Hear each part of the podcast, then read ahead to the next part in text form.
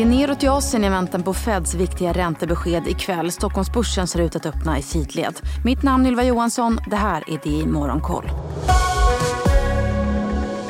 Det är ner på börserna i Fastlandskina. Både Shanghai och Shenzhenbörsen backar svagt efter att den kinesiska centralbanken PBOC lämnat både den ettåriga referensräntan LPR och den femåriga oförändrad.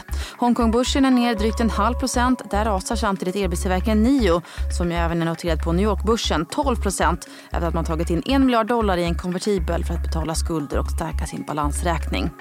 Och Japan och USA har en nära kommunikation om valutor och delar uppfattningen att överdrivna valutarörelser inte är önskvärt. Och man utesluter inte några alternativ om de överdrivna rörelserna är kvar. Ja, det säger den japanske finansministern med ansvar för valutafrågor. Den japanska yenen har ju försvagats med 11% mot dollarn hittills i år och nådde nytt 10 månaders lägsta mot dollarn i förra veckan. Yenen försvagas något mot dollarn här under morgonen idag. Tokyobörsen backar en halv procent. Samtidigt så sjönk den japanska exporten och den japanska importen mindre än väntat med 0,8 respektive 17,8 procent. Och oljepriset som handlas runt årshögsta nivåer tidigare i veckan faller tillbaka drygt 1 procent idag. Ett fat bräntolja kostar 93 dollar fatet.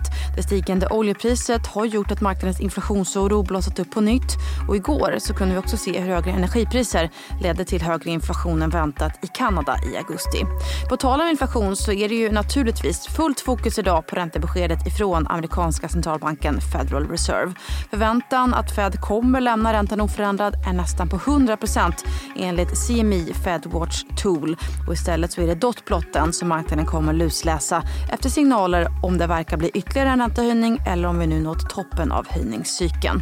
Tioårsräntan handlas runt eh, högsta nivåerna sedan 2007 och noteras i 4,36. Tvååringen står strax över 5 Börserna på Wall Street föll tillbaka igår inför räntebeskedet idag. Både S&P 500 och Teknik och Nasdaq backade svagt. Bland enskilda bolag så rusade matleveransbolaget Instacart som mest 40% i börsdebuten. Bolaget föll dock tillbaka under handelsdagen och stannade på 42 dollar per aktie vilket motsvarar en uppgång på 12% Samtidigt så backade chipbolaget Arm för tredje dagen i rad och föll 5% Även Disney backade nästan 4% efter att ha meddelat att man väntas nästan till dubbla investeringarna i bolagets parker de kommande tio åren.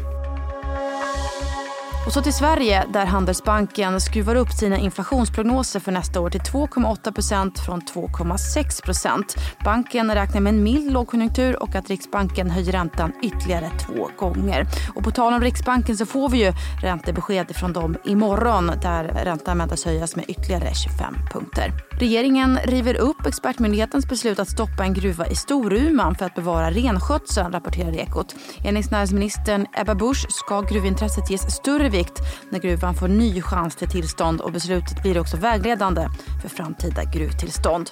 Idag är det också dags för finansminister Elisabeth Svantesson att lämna över höstbudgeten till Sveriges riksdag. Samtidigt så har regeringen idag bjudit in samtliga riksdagspartier till samtal om energipolitikens inriktning. Ni får heller inte missa Börsmorgon som idag sänder live direkt från Nasdaq och Ubicos notering. Säkerhetsbolaget kommer till börsen via ACQ Bures SPAC och värderas till drygt 8 miljarder kronor. Jag heter Ylva Johansson. Du har lyssnat på DI Morgonkoll som är tillbaka igen imorgon.